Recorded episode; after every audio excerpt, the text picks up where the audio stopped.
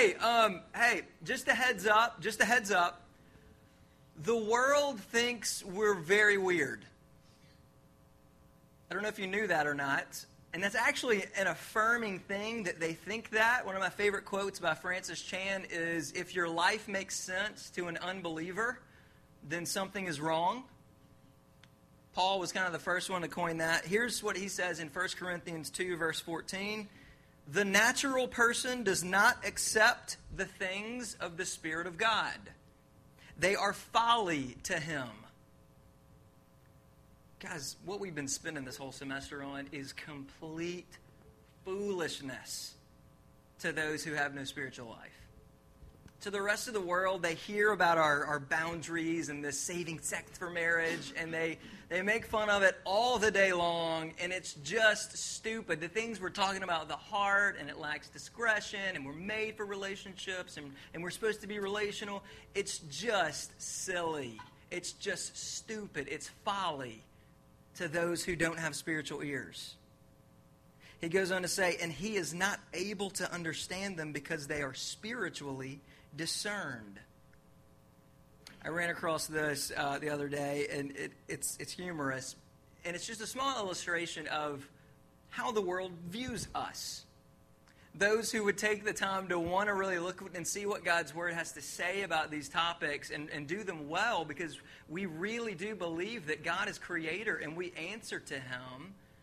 This is what they think of us it is leaving room for the Holy Spirit when you dance. Check it. Christian rock, a couple of whole notes there. Isn't that great? Christian rock is right here. Uh, when in doubt, stay at least one Bible length away. But my question is wait, is that like an abridged study Bible or is that a pocket sized Bible? Because that makes a difference. Okay? Insert Holy Spirit here. But I mean, it's kind of funny, you know, isn't it? I mean, but that's just kind of a slight insight into what our culture thinks of us. Now, listen, we established at the beginning of this series that the Bible doesn't directly speak into our modern concept of dating. It just doesn't, because it's kind of a modern human invention that we kind of made a couple of hundred years ago, going, oh, wait, arranged marriage, and we can, like, yeah, yeah, we're going to call the shots. So the Bible doesn't speak directly into this modern thing, but it does speak directly into our lives which might contain dating, which contains these other things. Uh, you know, Peter, as he's writing, he's going, hey, basically, in Christ, you have all that you need for godliness. Not just eternal life, but, but in this book, in Christ and in this book, you have everything that you need to live a God honoring life. And that includes dating. That includes exactly where you're at in high school right now. Um, so it's very important that you understand that. So here's what we're going to do tonight. And um, it's actually kind of a little different than, than what you normally get from me. Uh, but I think it'll be fun. What we're going to do tonight is talk about the rules of dating. You're going, what? We're not rules people. It's like grace, grace, grace, grace, grace. What are you talking about? I mean, it shouldn't surprise you that dating has rules, right? Everything has rules. Board games have rules. War has rules. Your bank has rules. Your work has rules. School has rules. Your parents have rules. Dating has rules. Um, your thoughts of these things or your actions of these things, even right now, reflect that you're following rules, whether you know it or not. Whether you think you're following rules if you're in a relationship, whether you think you are or not, um, you have them and you're abiding by them. I mean, there are unwritten cultural rules that you follow, and there are some rules in here. Now, I think we do a pretty decent job around here of explaining to you what this book is, how it's not just a rule book. You know, a lot of people, if you say, What's the Bible? Oh, it tells you how to live. You know, it's, it's got rules. Well, it does. You know, but, but the grander thing about it is it's a, it's a story. I mean, it's God revealing himself through this really cool, long story. And yeah, there are some rules in there. So you, you got to correctly understand that. Um, and so here's what I want to do tonight. I just it's going to be very simple. It's a quick compare and contrast, literally a side by side as to what are some of the rules of dating that our culture has created versus what does God's word say. So it's going to look like this. I mean, literally, it's just very easy. It's boom. Rule over here that the culture says, boom. Over there, what, is, what does the Bible say? So pretty easy. We're going to walk through that, talk about it a little bit. And, uh, and be done. So here's where we're going to land first. The first cultural dating rule is this the external is everything. Here's what I mean by that. In this rule, um, the outside is everything. The outside is what matters. Uh, from how you look uh, to how you act uh, to first impressions, image is everything. Uh, for guys, if you're not like really slick and you know romantic, uh, you know what to say, when to say it. Uh, maybe you don't look a certain way. Um, you're not charming. You know, basically, like you're just not Ryan Gosling. Um, you know, all of these things. If that's not you, then you're just, you know, you're kind of a misfit. You're kind of a loser. Because the outside, I mean, you've got to have this kind of outside package together. Girls, for you, um, maybe if you don't have the body of a Kroger magazine, you know, aisle when you're checking out, if you don't have the body of a cover there, you're kind of on the outskirts. If you don't know how to be like real cutesy and like you know kind of chick flick movie like you can really just flirt like a boss just turn it on. If you don't have those elements you know you're kind of out.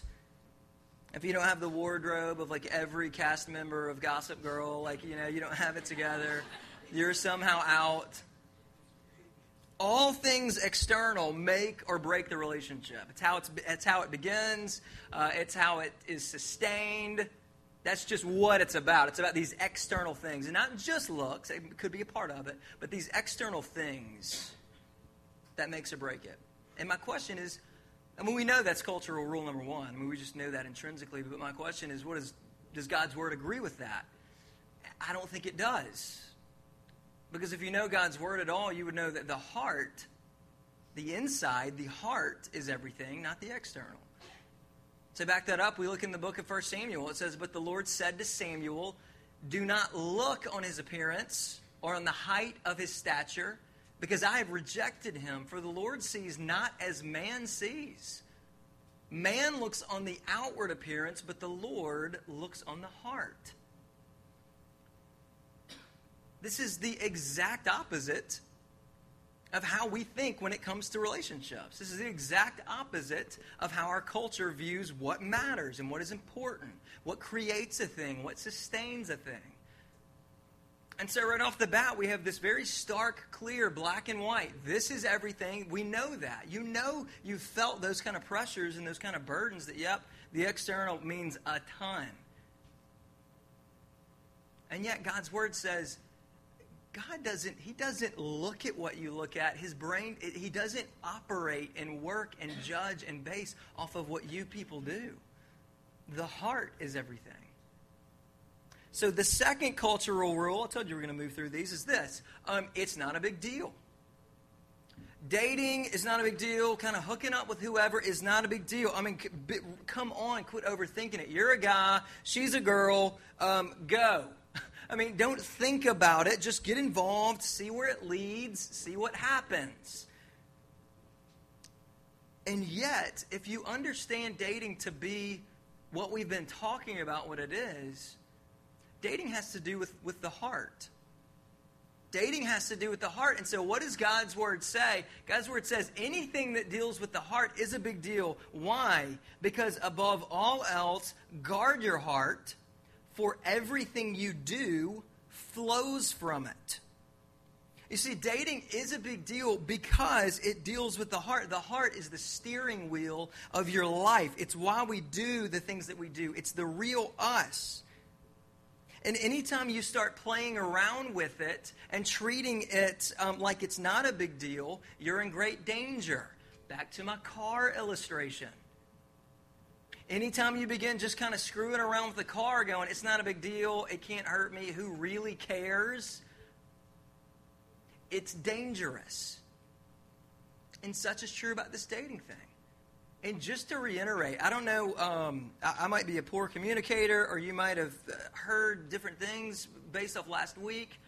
You have, never, you have not heard me say yet in the five weeks that we've done that that I'm anti dating. You haven't heard me say that. You have not heard me say that you're too stupid and little and immature to handle a relationship. You haven't heard me say that. Trust me, I've listened to everyone to make sure I've, I've not said anything close to that. You've heard me say that it's a big deal and you should handle it with great care. And I'll stand by that to the, to the deathbed. It is a big deal. I'm not saying no, no, no, no, no, no, no, sin, sin, sin, bad, bad, bad, rule, rule, rule. But it is a big deal because it deals with the heart. And God's word takes the heart very, very seriously. Cultural rule number three is this um, hey, get serious fast.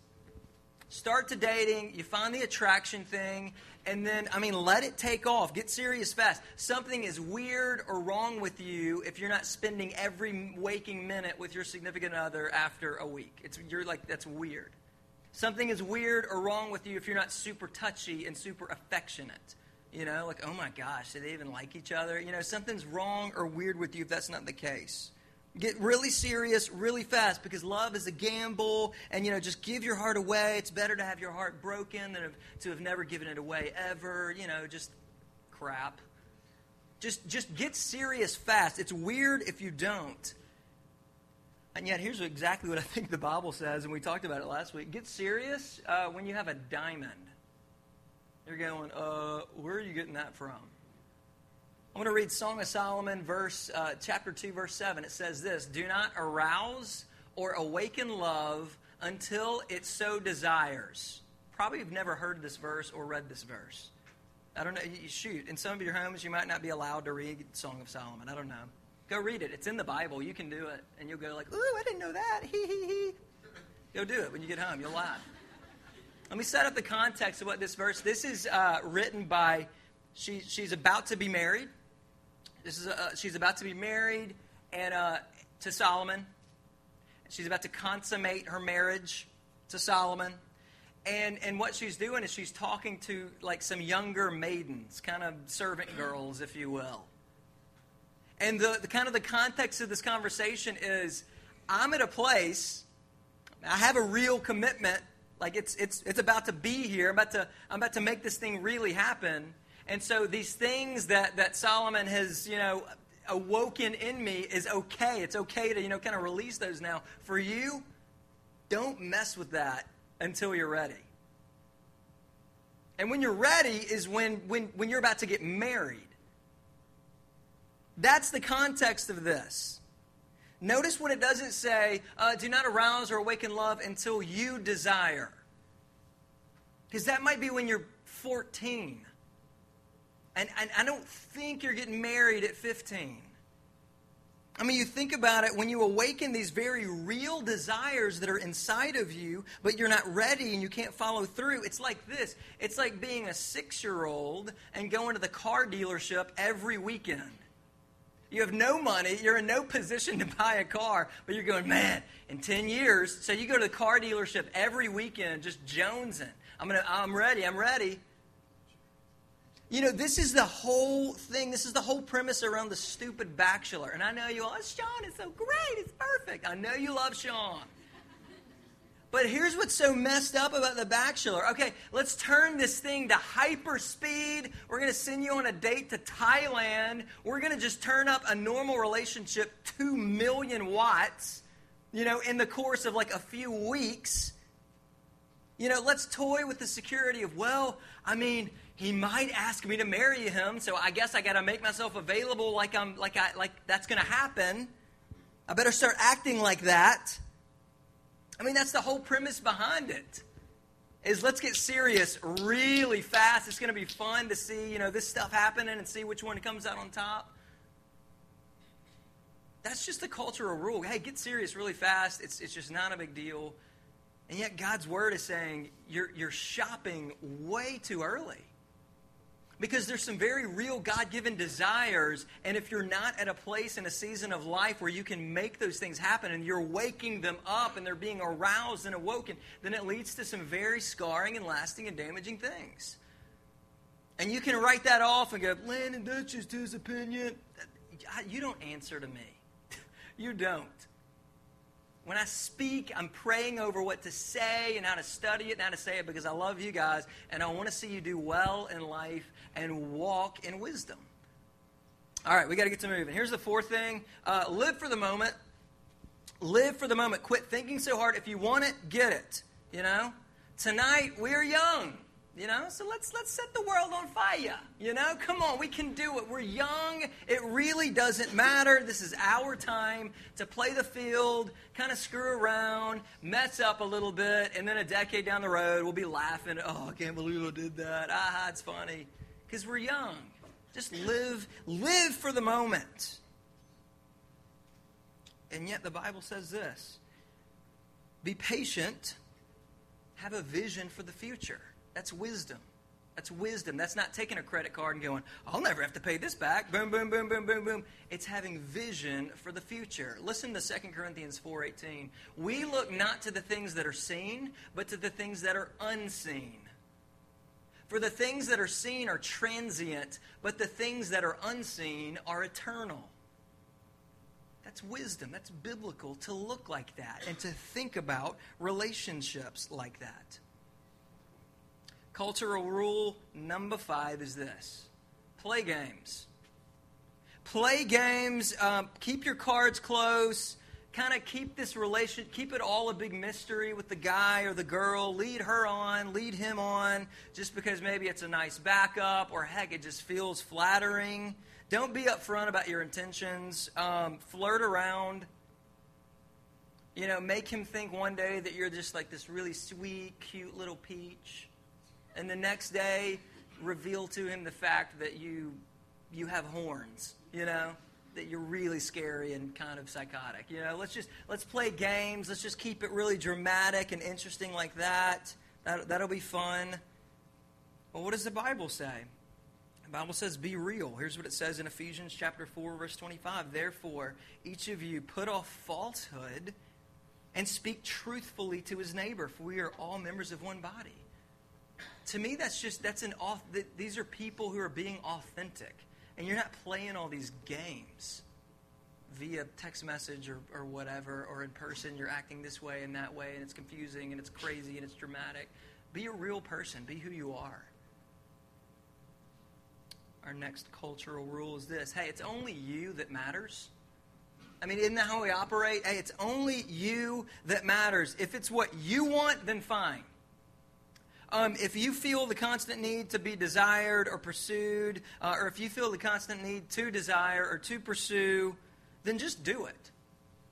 Just do it. I mean, are we really worried about any lasting effects on anyone else? No. Why, why be? Well, God's Word says this it's not just you that matters, others matter. And in fact, he says it very clearly in Philippians 2 do nothing from selfish ambition or conceit, but in humility count others more significant than yourselves.